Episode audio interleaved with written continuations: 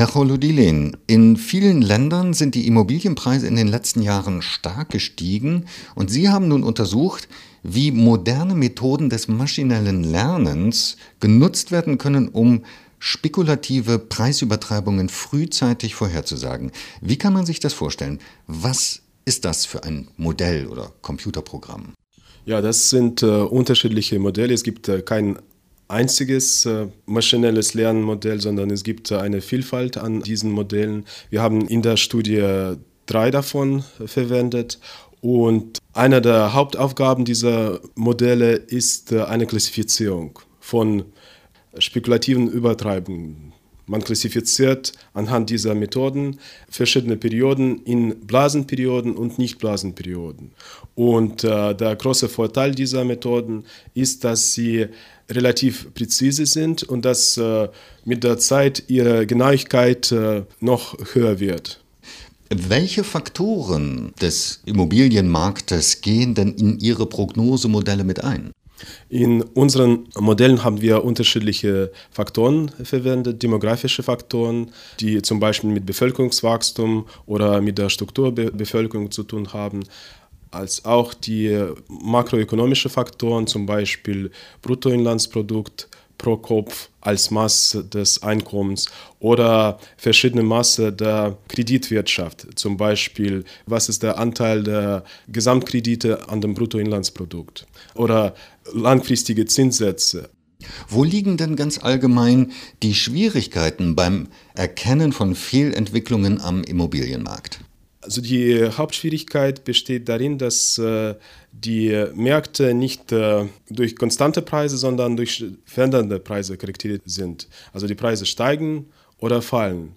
Und die Frage ist, äh, wann kann man die steigenden Preise als Boom oder als spekulative Blase erkennen?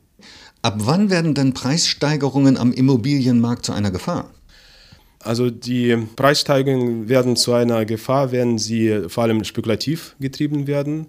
Das heißt, äh, die Investoren investieren in den Markt äh, nicht, um die Wohnungen für ihre eigene Nutze zu kaufen, sondern um höhere Preise zu erzielen. Das heißt, mit den Immobilien zu spekulieren. Und wenn das vor allem durch Kredit unterstützt wird.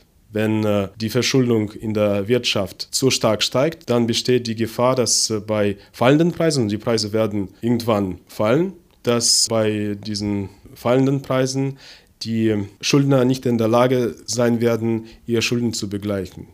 Welche Ergebnisse bzw. welches Risiko zeigen denn die Modelle für den deutschen Immobilienmarkt? Bis ähm, Ende 2019 zeigt unser Modell die Wahrscheinlichkeit äh, von zwischen 80 und 100 Prozent. Die Wahrscheinlichkeit, dass eine spekulative Preisblase stattfindet. Wie groß ist denn das Risiko von Preisblasen in den anderen 20 OECD-Ländern, die Sie untersucht haben? In ähm, meisten dieser Länder die Wahrscheinlichkeit einer spekulativen Hauspreisblase sehr hoch ist. Die ähnelt der Wahrscheinlichkeit in Deutschland, das heißt, äh, variiert zwischen 80 und 100 Prozent im laufenden Jahr, das heißt im Jahr 2019. Gibt es denn auch Länder, in denen die Lage nicht so schlimm ist? Ja, natürlich. Also zum Beispiel in Australien, Finnland, Irland und Italien ist die Wahrscheinlichkeit einer Blase in diesem Jahr sehr niedrig. Welche Gegenmaßnahmen könnten denn ergriffen werden, um einer Immobilienpreisblase vorzubeugen? Bei äh, den Gegenmaßnahmen gibt es immer die Gefahr, dass die zum Platzen einer Blase führen und dass die Ergebnisse verheerend sein können. Deshalb muss man hier sehr vorsichtig sein und äh, es gibt äh, natürlich verschiedene Möglichkeiten. Also es gibt traditionelle Mittel der Geldpolitik, zum Beispiel das, die Erhöhung des leitenden Zinssatzes. Aber das kann dazu führen, dass die Schuldner nicht mehr in der Lage sind, ihre Krediten zu begleichen. Andererseits gibt es auch die sogenannten makroprudentiellen Instrumente, die seit 2018 in Deutschland einsetzbar geworden sind. Also BaFin kann entscheiden, wann äh, solche Maßnahmen angewandt werden sollen. Und es geht darum, vor allem um die Kreditvergabe. Also bei diesen Maßnahmen kann BaFin zusätzliche Restriktionen einfügen, die die Kreditvergabe beschränken. Kann denn Ihr Modell auch den richtigen Zeitpunkt bestimmen, wann in den Markt, in den Immobilienmarkt eingegriffen werden sollte? Also unser Erkennungs- und äh, Prognosemodell in der Tat bestimmt äh, die Wahrscheinlichkeit einer spekulativen Hauspreisblase.